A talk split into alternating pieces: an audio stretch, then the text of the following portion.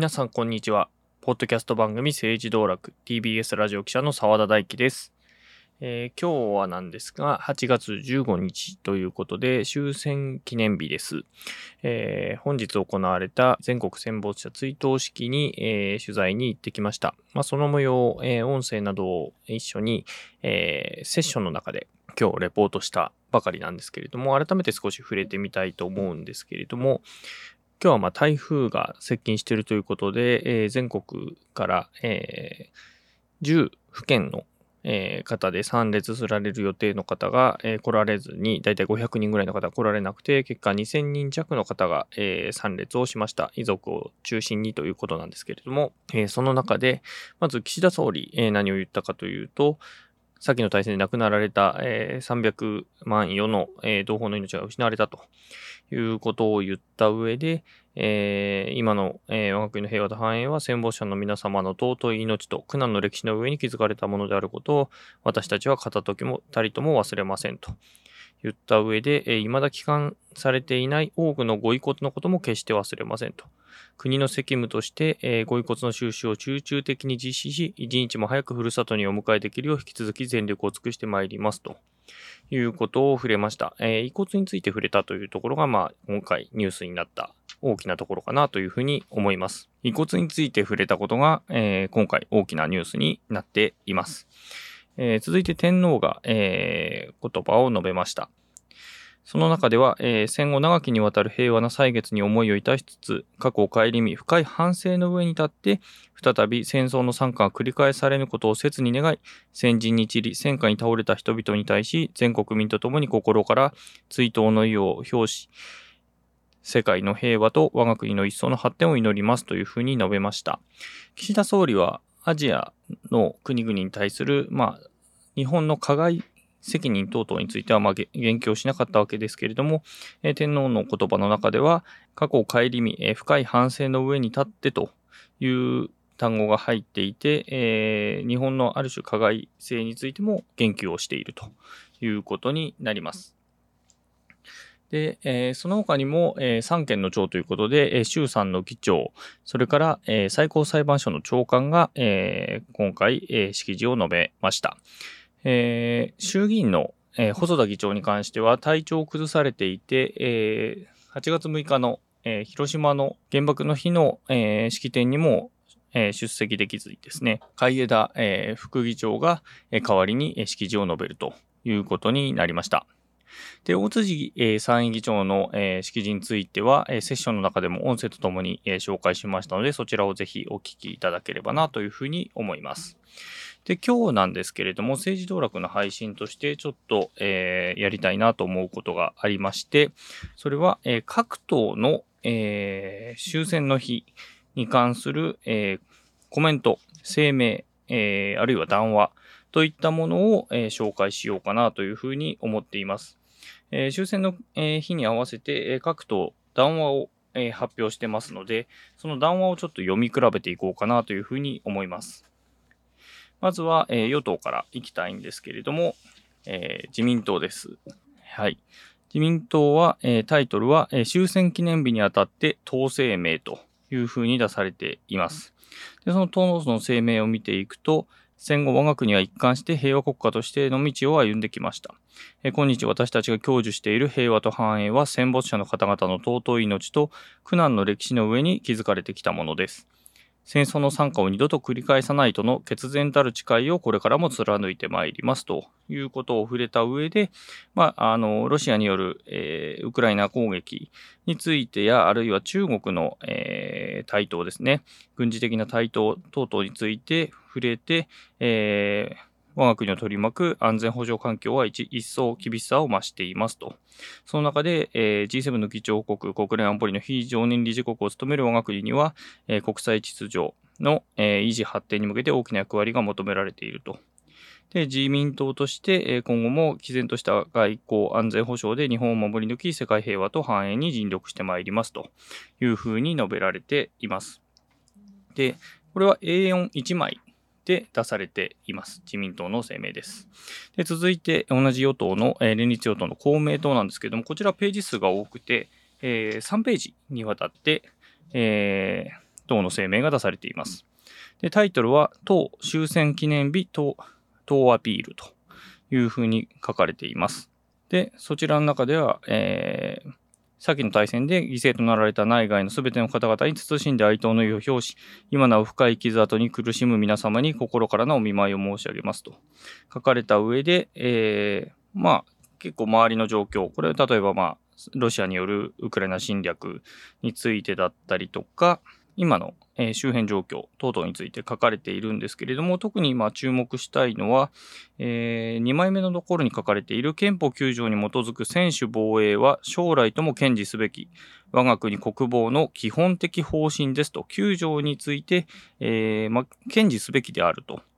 いうことが、えー、書かれている。えー、これが、えー、自民党にはなかった、えポイントかなというふうに思います。で、またなんですけれども、3枚目のところにですね、えさらに11月には、え核兵器禁止条約の第2回締約国会議が開催されます。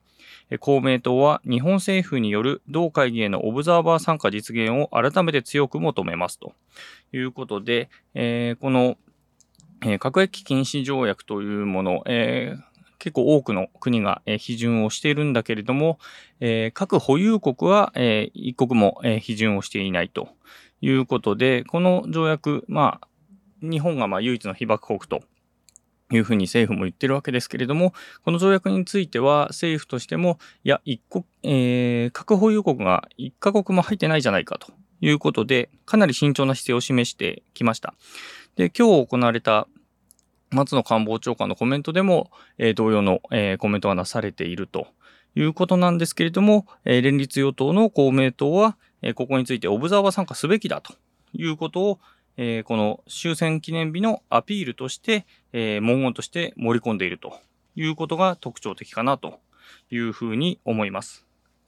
で続いて野党を見ていきましょう。えー、立憲民主党です。野党第一党の立憲民主党は、えー、代表談話として、えー、78年目の終戦の日を迎えてということで、泉代表の、えー、コメントとして出されていますと。で、ここでは、えー、かつて日本は、えー、植民地支配と戦争への道を進み、各国、とりわけアジア南洋諸島などの諸国、地域の人々に多大な犠牲と苦難をもたらしました。私たちは決してこの歴史を繰り返してはなりませんというふうに、えー、加害をしたということについて、えー、言及をしているということですね。で、その後は、ロシアのウクライナ侵攻とか、近隣国の核戦力強化など、我が国を取り巻く安全保障環境が緊迫していますと。まあ、こういうところで、えー、外交、えー、で、えー、日本周辺の平和を守り、地域の緊張を緩和させる努力を続けなければならないというふうに述べています。こちらも、え A41 枚ということになります。で、続いて、えー、野党第2党、えー、日本維新の会。こちら、馬場代表のコメントとして出ています。タイトルが、戦没者を追悼し、平和を記念する日にあたって。結構回りくどい言い方のように見えますが、これ天皇の、えー、お言葉の冒頭でも、え本日戦没者を追悼し平和を記念する日にあたりというふうに言っていて、確かに終戦の日ということは、まあ、俗称としては言っているけれども、え天皇もこういう言い方をしているので、それに合わせた形になっています。ただ、えー、逆に言うと、え天皇と、えー、日本維新の会だけがこの言い回しをしているというふうにも言えます。で、その中では、えー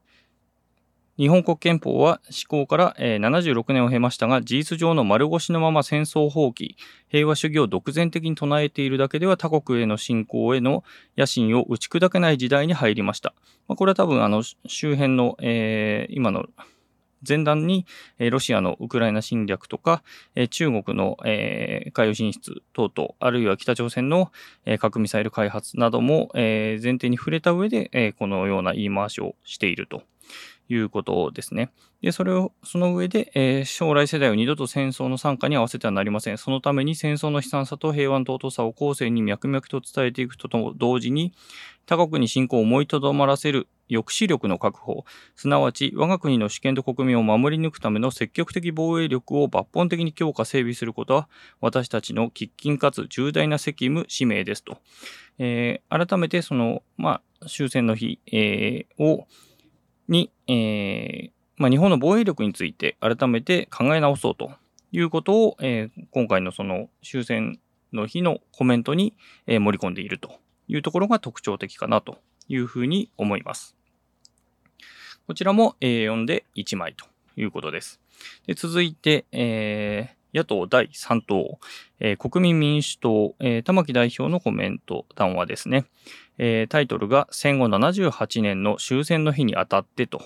いうふうに書かれています。えー、この玉木代表の、えー、文章でも、えーまあ、過去の、えー、亡くなった方への、えー、哀悼の意について書かれた上で、えー、今の、えー、ロシアやウクラロシアのウクライナ侵攻とか、中国の台湾、えー、侵攻を想定した大規模軍事演習とかっていうことで、まあ、日本を取り巻く安全保障環境は厳しくなってますよということを触れた上で、あの、今年5月には日本が、えー、議長国として広島で G7 サミットが開催されました。各国首脳が被爆の実装に触れたことに大きな意義があった一方、核兵器廃絶へ向けた具体的なアプローチが明確に示されなかったことなどは落胆を持って受け止められていますと。その上で国民民主党は、我が国における食料やエネルギーの自給体制の強化を含めた自分の国は自分で守るという現実的な安全保障政策を進めてまいりますというふうに触れています。まあ、この食料自給率及びそのエネルギーの、えー、自給体制の強化ということは、まあ、玉木代表含め国民民主党がかなり会見、あるいは、えー、選挙の際の政策でもかなり、えー、重要視して訴えているところ。なので、自説をある種、えー、この終戦の日のコメントで、えー、もう一度持ってきているということですね。特にやっぱりそのエネルギーの分野については、原発の早期再稼働について、えー、玉木代表、えー、会見等々でもたび、えー、何度も触れているということがあります。えー、国民民主党支持母体の中には、えー、連合が、連合という、まあ、労働組合があって、その中で特に、えー、原発の、えー、関係している、えー、電力会社の労働組合、あるいは原発のプラントを作っている、えー、企業の、えー、労働組合などが、え、国民民主党を支持しているということもあって、まあ、そういうところに対するアピールも含めて、え、こういう、え、ある種自分たちが主張しているものをこの大きな機会に、注目される機会に守ってきているということがあるのかもしれません。で、続いて、えー、共産党です、えー、共産党は小池書記局長のコメントという形で出ています。タイトルが、えー、終戦記念日にあたってというタイトルになっています。で、冒頭のところで、えー、日本共産党は日本軍国主義による侵略戦争と、えー、植民地支配の犠牲となられた内外の人々に深い哀悼の意を表しますと。えー、そして今、えー、あそして岸田政権が今、日本国憲法に刻まれた不正の誓いをなきものにし、新しい戦前づくりとも言うべき大軍拡に進んでいることを断じて許さず、憲法9条を生かした平和外交に全力を挙げる決意を新たにしますと。いうことで、この新しい戦前っていうのは、あの、徹子の部屋、テレビ朝日の徹子の部屋でタモリさんがあの話題にしたということで少し、えー、ネット上でも話題になった単語なんですけれども、まあ、今の、えー、岸田政権をこの終戦記念日にあたって今の現状として共産党としては批判をするということですね。で、さらにもう一つ特徴的だったのは、えー、日本共産党は、えー、日本が核兵器禁止条約に、えー、署名批准することを強く求めるとともに、まず今年11月の第2回締約国会議にオブザーバーとして参加し、核被害者支援の国際協力に力を尽くすことを求めますと。これ、どっかで聞いたなと思うと思うんですけれども、え、与党の公明党が同様の主張をしていると。いうことですね。えー、共産党、それと公明党、えー、一時は、まあ、あの、非常に距離が近い時期もあったんですけれども、えー、それ以降は、えー、かなりお互いを、えー、敵視し合うような関係性を持っている2つの党なんですけれども、与野党で、え、同じことを主張している核兵器禁止条約に対して、え、前向きな姿勢を示しているというのが今回特徴的だったかなというふうに思います。で先ほどの国民民主党、それから共産党、どちらも、えー、A41 枚の、え、コメントが出ているということですね。で続いて、令和新選組です。で令和新選組はタイトルが、えー、78回目の敗戦の日を迎えてとということで、冒頭78年目の敗戦の日を迎えました。終戦の日という言い方をしていなくて、敗戦の日という言い方を、えー、しているのが、まあ、特徴です。で、その中では、えー、アジア太平洋地域での犠牲者は1000万人から2000万人とも言われる。政治指導者の間違った判断で先の戦争へ突入し、自国民ならずアジア諸国の人々にも甚大なる被害を与えたことを今こそ何度でも思い返そうというふうに述べられて、述べた上で、まあ、今の岸田政権について批判をしてきています。えー、その中で、えー、岸田政権や勘違いした第二自民党たちが進める戦争ビジネスで一部の資本家だけ儲けさせる政策など言語道断であるということで、この第二自民党というのは何を指すのかというのはちょっと鍵括弧で書かれていて、どこの党というふうには書いてないんですけれども、あの党かな、あの党かなっていうことはなんとなく想像できるかなというふうに思います。えー、なので、えーこの敗戦の日という言い方を使いながら、今の、えー、政権、えー、それからまあ他の党も含めて、えー、戦争に進んでるんじゃないかというような問題提起をしているということになります。これが令和新選組の、えー、この今回の声明です。で、令和新選組はだいたい、A42 枚のペーパーになってます。だいたい1枚と1.3枚ぐらいな感じですかね。枚数で言うと。で、続いて、えー、社民党です。社民党もですね、えー、タイトルが、敗戦78年にあたって過去声明というタイトルで出ています。こちらも敗戦というワードを使っています。これ、令和、えー、敗戦というワードを使っているのは、令和と、えー、社民党ですね、だけですね。この2党は敗戦というワードをあえて使ってきています。で、こちらもですね、岸田政権が、まあ、ロのロシアのウクライナ侵攻をきっかけに、えー、敵基地攻撃能力の保有を含む防衛3文書を国会の審議も全くないまま閣議決定しましたということを言っていて、戦争できる国から戦争する国へと突き進もうとしていますと。まあ、今の、えー、安保状況から、まあ、岸田政権の政策について批判をした上で、えー、5月の G7 サミットでは核なき世界を追求するとしながら核抑止力を強化するという矛盾するメッセージを被爆地、広島から発信するだけでなく、NATO に接近し、世界の二極分断に加担しようとしていますということで、えーまあ、そのロシアのウクライナ侵攻をきっかけに、まあ、その、各国が分断されてるんじゃないかと。その立ち位置に、で、片方に組みするのではない立ち位置があるんじゃないかということを、まあ、社民党は主張しようとしているということになるのかなというふうに思います。で、こちらも、えー、A41 枚のペーパーです。続いては、えー、これどちらをどちらと取るのが難しいんですけれども、えー、政治家女子48党と NHK から国民を守る党、これもともと同じ党だったんですけれども、えー、党首がいろいろあって今、分裂状態になっています。なので一応、え、公平を期すために両方、えー、紹介しようかなというふうに思います。まず NHK から国民を守る党なんですけれども、えー、談話終戦記念日を迎えてというタイトルで出されています。こちら今の代表の斉藤健一郎議員の、えー、名前で出されていると。私たちが享受している平和と繁栄は、心ならずも命を落とされた多くの方々の尊い犠牲の上に築かれていますと触れた上で、えー今、日本が平和の実現に向けて果たすべき役割について改めて認識を深めていく必要があります。今こそ戦後レジームからの脱却を図り、日本が紡いできた文化をより発展させ、異文化との平和的共存を成し得る、えー、成し遂げるためにも、争いを未然に防ぐ力、抑止力としての自衛体制の強化や、国民を第一に考えた各種制度のあり方を一丸となっていくえー、なって考えていくことが重要ですということで、えー、戦後レジームという単語を使いながら、まあ、防衛政策の見直しについて触れていると。いうことになります。これ戦後レジームって単語、えーあえー、亡くなった安倍元総理がよく、え、使っていたワードなんですけれども、それを NHK から国民を守る党がここのタイミングで使ってきたというところが特徴的かなというふうに思います。こちらも、えー、A41 枚の、えー、ペーパーになっています。で、続いて、えー、政治家女子48党は、えー、代表党首の大津彩香さんの、えー、党首声明という形で終戦記念日にあたってというタイトルで出されています。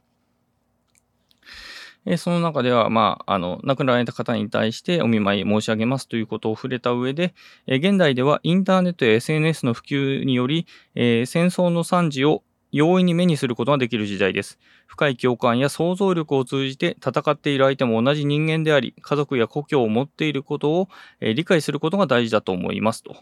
いうことで、現代の戦争がどういうふうに、えー、我々に届いているのかということについて触れているというところが少し特徴的。他の党ではあのあまりない、えー、書き方だったなというふうに思いました。そして最後は、えー、参政党です。え、参政党は、えー、代表の松田学さんの、えー、代表談話という形で、えー、タイトルが終戦の日を迎えてというふうに、えー、なタイトルで出されています。こちらも、えー、A41 枚なんですけれども、えー、人類の理想である恒久的な平和は美辞麗句を並べるだけでは実現しません。日本が二度と戦争に巻き込まれないためには、国民自らが国の守りへの意識を高めると同時に、えー、武力行使に対する抑止力の構築が国際紛争を未然に防止し、えー、外交力を持って平和を維持するための、現実的な手段であることの冷徹な認識を踏まえた対応が一層問われる局面になってきていると考えて、なっていると考えますというふうに書いてまして、えー、こちらも、えー、防衛力の見直しについて触れるような中身になっています。ちょっと、えー、雰囲気が日本維新の会と少し似ているかなという感じもしますね。え以上のように、え触れてきました。え各党の終戦の日。まあこれ言い方が、えー、どういう単語を使うか、敗戦の日というか終戦の日というか、それとも戦没者を追悼し平和を記念する日という言い方にするか、まあどのワードを使うかっていうことで、その党のスタンスが明らかになってきますし、どういうことを、え、論として展開していくか。というところも、えー、各党それぞれの色が出ているかなというふうに思います。大きな政党がやはりあまり色を出さない、まあ、特に自民党、それから立憲民主党があまり大きな色を出さないような書き方になっているかなというふうには思いましたけれども、まあ、それぞれどんなふうなコメントをしているか、えー、もう今日はサマリーを少し触れただけですので、えー、ぜひ興味を持たれた方は、えー、各党の、えー、ホームページに、えー、談話それぞれ載ってますので、ぜひそちらをご覧いただいて、えー、読み比べてみていただければなというふうに思います。というわけで、えー、今日は、えー、終戦記念日の各党の、え、終戦の日のコメントについて、え、読み比べてみました。政治道楽では、え、皆さんの感想をお待ちしています。旧ツイッター X では、ハッシュタグ、カタカナで政治道楽でつぶやいてみてください。また皆さんからのメッセージも募集しています。まあ、こんなことを話してほしいとか、こんな人を呼んでほしいといった要望、なかなか叶えられないことも多いんですけれども、えー、お待ちしています。アドレスは sd-tbsradio.tbs.co.jp です。えー、sd-tbsradio.tbs.co.jp です。えー、また、YouTube でご覧の方、えー、ぜひ、えー、チャンネル登録もしていただけるとすごく嬉しいです。で、面白かったらぜひいいねもしていただけたら、えー、我々が喜びます。ということで、えー、政治道楽、えー、今回はこの辺で、ここまでのお相手は TBS ラジオ記者の澤田大樹でした。それではまた。